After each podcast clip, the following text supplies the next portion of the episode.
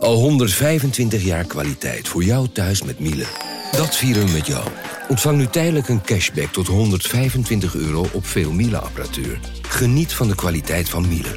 Voor perfect verzorgd wasgoed en kleding die veel langer mooi blijft.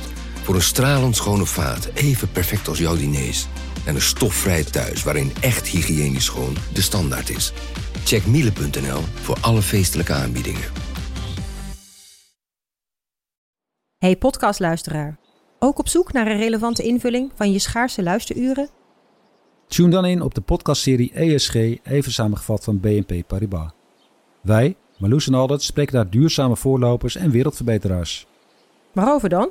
Nou, bijvoorbeeld of we ooit duurzaam kunnen gaan vliegen.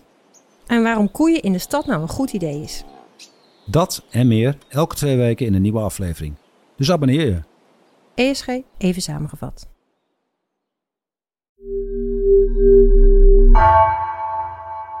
Vanaf de redactie van NRC het verhaal van vandaag. Mijn naam is Floor Boon.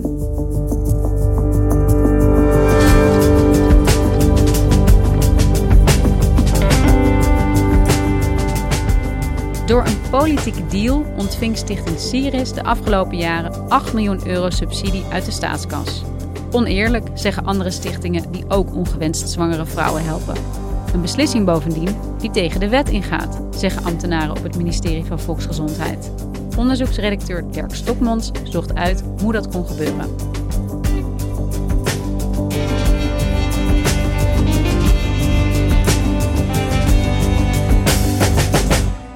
Allereerst wil ik ook uh, namens ons beiden dank zeggen aan uh, beide informateurs, Wouter Bos en Henk Kamp. Er is in, uh, in hoog tempo gewerkt. jullie hebben de leiding krachtdadig in hand genomen. Het was een plezier in de afgelopen weken. Het was ingewikkeld. We moesten natuurlijk flink onderhandelen. Ik was in 2013 politiek redacteur in Den Haag voor deze krant. Het waren best spannende tijden. Um, er was net een verkiezing geweest waar VVD en PvdA als grootste uit waren gekomen. En toen is in recordtijd een kabinet gesmeed tussen PvdA-leider Diederik Samson en Mark Rutte. Uh, dames en heren, de partijen die hier staan zijn heel verschillend. Maar het feit is wel dat bij de afgelopen verkiezingen deze twee partijen de grootste zijn geworden. En de kiezer daarmee heeft gezegd, u zult met elkaar het moeten doen. Uh, dat werd Rutte 2. En van echte vreugde over zo'n akkoord kun je dan ook niet spreken. Want we zullen van iedereen offers moeten vragen in de komende jaren. En dat is nodig omdat ons land nog steeds op de grote voet leeft. En wat we nu moeten doen is ervoor zorgen dat de overheidsfinanciën in lijn worden gebracht met die economische groei. Die coalitie had één probleem, een vrij groot probleem. In de Eerste Kamer hadden ze geen meerderheid.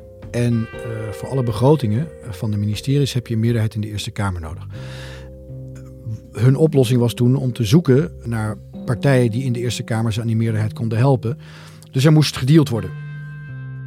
Een van de partijen die meedeed aan die deals, de SGP, de orthodox-christelijke SGP, die konden allerlei wensen inbrengen. En een van de wensen van Kees van der Staaij, de leider van de SGP, was een, eigenlijk een voetnoot in die begroting. Namelijk anderhalf miljoen euro per jaar voor Syris.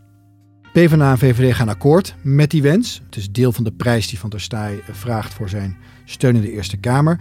Nou, en uiteindelijk uh, zal Syrisch tot uh, 2019 subsidie ontvangen en dat is allemaal bij elkaar 8 miljoen euro.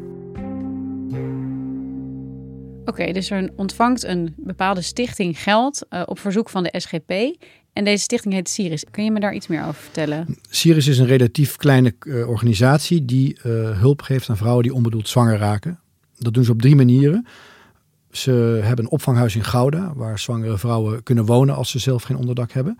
Ze geven uh, advies aan vrouwen die worstelen, twijfelen of nadenken over de keuze: wil ik uh, een kindje krijgen of wil ik abortus plegen? En zelf um, heeft het mij ook erg aangesproken. Ik ben eens bij een opvanghuis geweest. Dat een van de vrouwen, jonge vrouwen, die ervoor gekozen had zwangerschap uit te dragen. Bepaald geen SGP'er zei: waarom is het in Nederland zo dat als je voor een abortus kiest, dat alles van een leien dakje gaat, maar als je wil uitdragen, dat het dan vaak heel moeilijk is om steun te krijgen? Nou, die steun geeft Sirius wel en dat is ja. winst. Als ik aan Kees van der Staaij denk en zijn SGP, dan denk ik wel aan een bepaalde kleur uh, als we het hebben over uh, geboortezorg en ook over abortus. Um, is dit ook een anti-abortusclub? Nou, zij zelf zeggen van niet. Ik kan het gewoon in hun jaarverslagen lezen uit die tijd. Um, dat zij hun uitgangspunt is dat leven bij de conceptie ontstaat. Dus het menselijk leven is er vanaf het allerprilste begin. En dat, en dat dat leven de moeite van het beschermen waard is. Ehm, nou, als je doorredeneert ben je in ieder geval niet voor abortus. Maar ze benadrukken ook steeds, toen al en nu nog steeds, ja, dat, ze gaan niet vrouwen dwingen of onder druk zetten, zeggen zij, om, eh, om geen abortus te plegen. Dus dit is een uh, organisatie, Sirius, met een bepaalde religieuze achtergrond. Maar zij mogen gewoon voorlichting geven hierover. Ehm, maar zij ontvangen dus als één organisatie direct geld uit de rijksbegroting. Is dat uh, gebruikelijk? Nou ja, er zijn allerlei ehm, organisaties die dat krijgen. Je hebt subsidies voor grote instellingen, noem het Rijksmuseum bijvoorbeeld. Maar wat Syrisch bijzonder maakt, of subsidie aan Syrisch, dat zijn twee dingen. Het is niet heel gebruikelijk dat er als deel van een politieke deal wordt gezegd: ik wil dat die club geld krijgt, meestal. En dat zie je ook in akkoorden. Ik wil dat dat beleid een extra impuls krijgt. Ik wil meer geld voor, eh, dat had Van der Staaij ook kunnen zeggen. Ik wil meer geld voor uh, hulp voor onbedoelde zwangerschappen. Dat is abstract en het is ook gericht op de inhoud. En het tweede is dat in die tijd wordt net een andere organisatie die ook hulp aan zwangere vrouwen geeft, onbedoeld zwangere vrouwen, wordt heel erg gekort op de subsidie. En dat komt omdat Rutte 2, dus PvdA en VVD, hebben als onderdeel van hun eh, hervormingen en bezuinigingen bedacht dat alle of heel veel hulp in het sociale domein noemen ze dat, hè, dus ondersteuning, gaat naar gemeenten toe. Die worden daar verantwoordelijk voor en moeten dat ook gaan betalen. En dan is het heel gek dat er één organisatie daarvan uitgezonderd wordt en nog steeds geld direct krijgt van het ministerie voor iets wat eigenlijk de gemeentelijke verantwoordelijkheid is. Maar dat klinkt ook wel heel oneerlijk eigenlijk. Dat dus één uh, organisatie veel geld krijgt, vijf jaar lang. Oplopend tot, zoals je eerder zei, 8 miljoen euro in totaal. Uh, en ook terwijl dit dus heel ongebruikelijk is, hoe kan het dat die, de Syrisch dit ook blijft ontvangen? Ja, nou ja, er, er is een politieke deal. Hè? Dus dit, het is democratisch besloten. Uh, uh, maar het wordt in ieder geval door andere partijen in het veld ook wel als oneerlijk gezien. Op het ministerie zelf ontstaan daar ook twijfels over, al vrij snel. Ambtenaren zeggen van ja, het is wel een beetje raar dat we nou één, één club eruit pikken en die opeens een zak geld geven. De verantwoordelijke staatssecretaris Martin van Rijn van de PvdA dan nog. Die heeft ook een gesprek op een gegeven moment met Kees van der Staaij. Van joh, kunnen we niet wat algemene invullen, die zak geld? Kunnen we dat niet gewoon ja, aan het doel geven? Niet aan een, hè, het doel namelijk hulp aan uh, zwangere vrouwen. En niet aan een club. En dan zegt Van der Staaij nee, het moet naar Syrisch in de contacten tussen ambtenaren en de directeur van Siris, uh, die steeds die subsidieaanvragen doet, gaat de discussie ook voornamelijk over: joh, waarom heb je zoveel geld nodig voor wat je doet? Um, kloppen die posten wel? Een klein voorbeeld is dat op een gegeven moment in de subsidieaanvraag zit ook de leaseauto van de directeur. En dan zeggen ze dat is niet subsidiabel. En dan wordt er gezegd, nou dan, dan smeren wij die overheadkosten, want dat valt daaronder, die smeren we dan uit over de wel subsidiabele kosten. Dus er wordt steeds net zo lang doorgepraat tot die anderhalf miljoen subsidie in ieder geval hun kant op kan komen. Maar telkens blijven ambtenaren eraan haken dat als ze kijken naar andere organisaties die vergelijkbare werkzaamheden doen, Sirius echt heel veel duurder is. Een van de dingen waar een overheid voor moet oppassen is het bevoordelen van ondernemingen. Uh, want het idee is, je hebt belastinggeld, hè, dat wordt door iedereen opgebracht en dat moet eerlijk worden verdeeld. En in dit geval denken ambtenaren van ja, dit is niet een eerlijke verdeling van dat belastinggeld. Andere partijen die hetzelfde doen, worden niet zo behandeld als Sirius. Uh, en het is uh, op kosten van de staat, staatssteun. En het is in dit geval, zeggen ze al vrij snel ook tegen Van Rijn, dus onrechtmatig. We moeten dat niet willen. Ambtenaren zelf zijn kritisch, die uh, zijn intern trekkers aan de bel, maar ja. toch gaat die steun door. Ja, ja, zo gaat dat. Het is, het is een politieke deal. Um, uh, je moet je ook voorstellen, het is deel van een afspraak over miljarden. Dit is, dit is geen eens uh, ver achter de nul zit dit in dat verband. Dus eigenlijk is, kan je zeggen, voor het grotere goed, namelijk een sluitende rijksbegroting waar veel bezuinigingen zitten in een hele onzekere tijd, is dit een bagatel. Ik sprak met een van die Kamerleden, Lea Bouwmeester. En die zegt van ja, wij moesten dat gewoon, dat amendement steunen en ondertekenen. En dat heb ik gewoon gedaan en je denkt er verder niet over na. Want, zegt ze, ik moest, je, hebt, je hebt altijd te weinig tijd. Je besteedt je energie en tijd liever aan dingen waar je wat aan kan veranderen. En dit was gewoon niet te veranderen, want dit was gewoon een van de fundamenten van dat hele akkoord.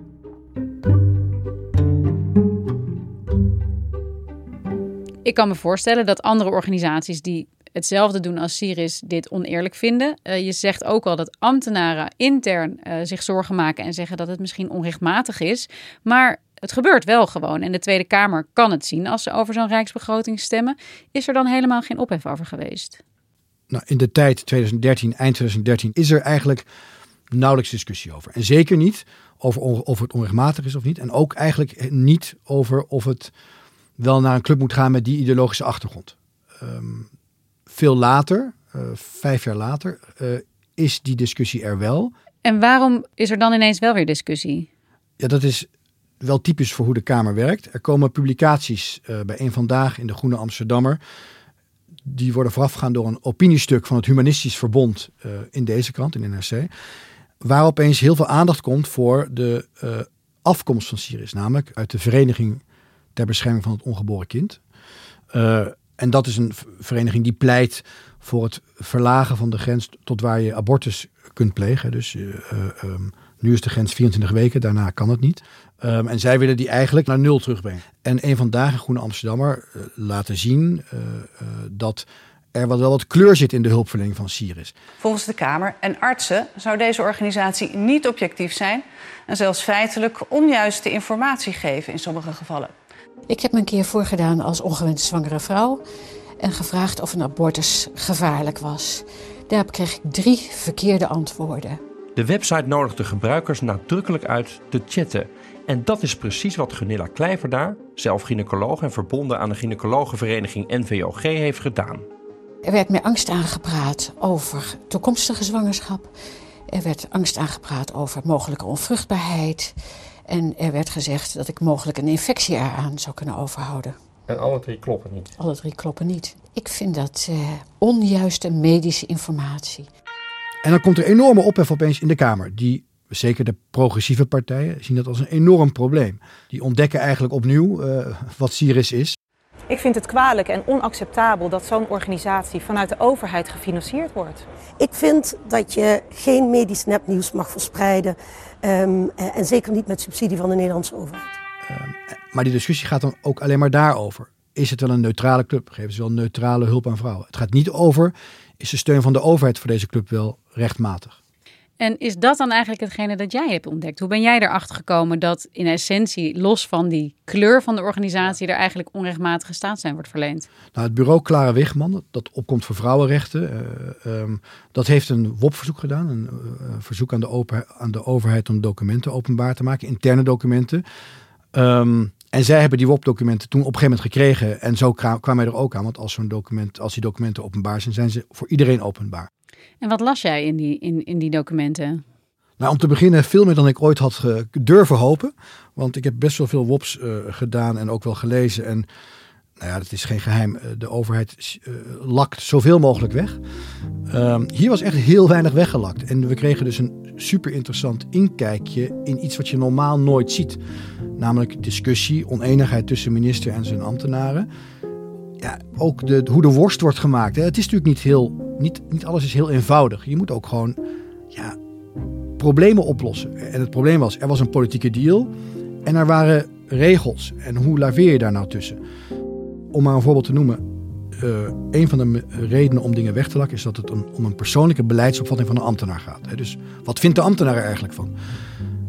Nou, dat wordt heel ruim ingezet om ook allemaal dingen weg te lakken uh, die helemaal niet gaan over de persoonlijke mening van de ambtenaar. Maar hier zag je dat wel degelijk hele persoonlijke meningen van ambtenaren uitgebreid aan ons werden tentoongesteld. Ik vond het prachtig, omdat ik nieuwsgierig ben naar hoe het van binnen werkt. Dat is ons vak. Um, maar dat gaf ook, uh, uh, ja, dat was het fundament van het verhaal wat we nu bespreken. En waarom was daar dan ineens zoveel openheid, denk je? Nou ja, ik heb één keer eerder meegemaakt dat, dat ik een WOP deed waarin werkelijk alles op tafel werd gelegd wat ik wilde weten. En dat ging ook over trouwens een uh, mislukte subsidierelatie met een ander ministerie. En, een, en daar zag je gewoon, en het is me later ook wel bevestigd uh, uh, door bronnen, dat de ambtenaar gewoon wilde afrekenen met, met deze gesubsidieerde. Want die had de boel echt geflest. Wat ik denk te zien, maar ik weet het niet, is dat er gewoon natuurlijk enorme ambtelijke frustraties ontstaan door de jaren heen. Je wordt niet een ambtenaar omdat je zeg maar buiten de regels wil opereren. Hè? En je wil graag uh, volgens de regels opereren. En wat ze hier steeds vonden in ieder geval, was dat dat niet gebeurde. En dat ze daarin werden meegezogen. En ik denk, ik weet het niet, maar ik denk dat dit een manier was om, om dat verhaal te laten vertellen. van, ja, ja, omdat het echt heel opmerkelijk is hoeveel er niet is weggelakt. Wat is het verweer van deze verantwoordelijke staatssecretaris Paul Blokhuis, als je hem hiernaar vraagt? Nou, uh, hij zegt, kort gezegd, toen ik kwam was de subsidie er al. Ik heb hem uh, uh, stopgezet, maar wel op een manier die bestuurlijk behoorlijk is. Die Syrië de tijd en de ruimte geeft om zichzelf daarnaar te voegen. Hij zegt, ja, ik heb gezorgd dat die subsidie afliep, want ik heb een nieuw stelsel geïntroduceerd. En dat bestaat er heel simpel gezegd uit dat als je adviesgesprekken of hulpgesprekken wil geven aan onbedoeld zwangere vrouwen en je hebt een bepaald kwaliteitsniveau, dan mag je inschrijven op een pot geld die daarvoor beschikbaar is. Dus daar heeft Sirius ook op ingeschreven. Die zijn er ook voor aangenomen. Maar er zijn ook andere partijen die dat doen. Uh, dus het is in die zin eerlijk. Hè? Dus er is, een, zoals dat vaker gaat, er is geld. En als je voldoet aan de voorwaarden, mag je met dat geld iets doen. En wat zegt Siris? Nou, zij zeggen, wij uh, geloven heel erg in wat we doen. Wij ondersteunen die vrouwen op een eerlijke manier. Dus ook als je abortus wil, praten we met je. Um, ja, en wij vochten voor onze organisatie. Wij, wij zagen het einde van die subsidie aankomen. En wij wilden niet verdwijnen. Dus we hebben gewoon alles gedaan wat we konden om, ja, om toch een plek te krijgen in dat door het Rijk uh, ondersteunde nieuwe stelsel. En vanuit hun perspectief is dat ook heel logisch. Je hoeft niet jezelf zeg maar, op te heffen omdat een ander vindt dat je uh, ergens niet bij hoort.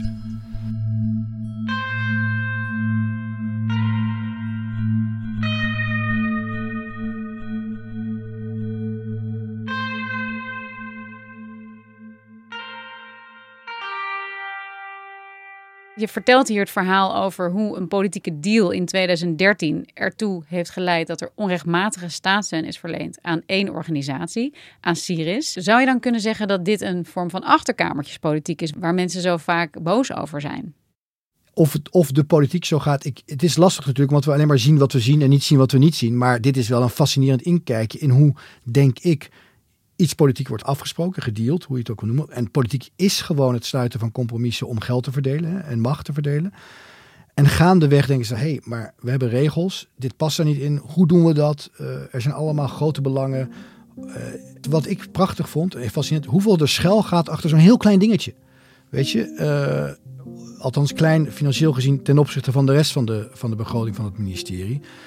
En hoe, ja, het is natuurlijk toch, het is overleggen en ruzies. En dan moet er weer een politiek assistent bij. En dan is er weer een overleg met de bestuurder van Siris. Het is ook rommelig mensenwerk, politiek bedrijf. En dat zie je hier heel goed. En dat vond ik als ex-politieke journalist en nu onderzoeksjournalist, vind ik dat fascinerend om te zien. Er wordt gewoon jarenlang geconstateerd, dit is niet volgens de regels. En je kan denken, dat is een harde nee ik wil het politiek wel, maar het mag gewoon niet. We zijn namelijk ook een rechtsstaat. En wat mij zo interesseert is dat het als een soort probleem is wat gemanaged moet worden. Dat je de wet overtreedt.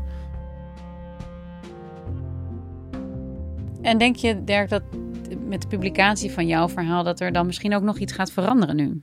Iemand als Lea Bouwmeester, het Kamerlid wat het amendement eigenlijk ongezien steunde... zegt nu van ja, als ik meer had geweten, had ik een andere afweging gemaakt. Aan de andere kant de omstandigheden die geleid hebben eh, tot hoe het is gegaan in dit verhaal, zijn eigenlijk in veel hevigere mate aanwezig dan toen. Er is meer politieke versplintering. De hysterie in de Kamer en daarbuiten trouwens is toegenomen. Uh, het is allemaal persoonlijker. Dus bewindspersonen zijn ontzettend bang voor imagoschade, voor besmetten op het blazoen. Dat is allemaal niet verbeterd. Het is lastig. Politiek voeren is lastig. En, en controleren is nog lastiger. Um, zeker als ministeries er alles aan gelegen is om, dat, om die bewindspersoon en dat imago van die bewindspersoon uh, ongeschonden te houden.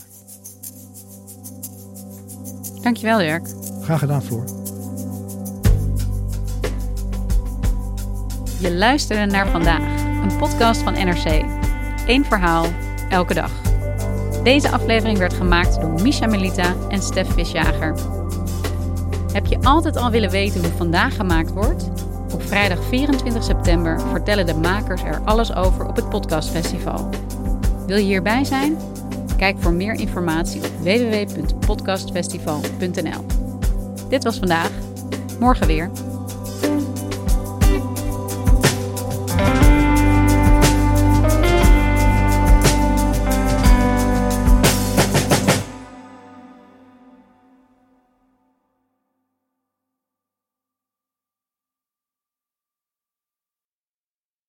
Technologie lijkt tegenwoordig het antwoord op iedere uitdaging. Bij PwC zien we dit anders. Als we de potentie van technologie willen benutten, kunnen we niet zonder een menselijk perspectief. Human-led, tech-powered noemen we dat. Ga naar pwc.nl.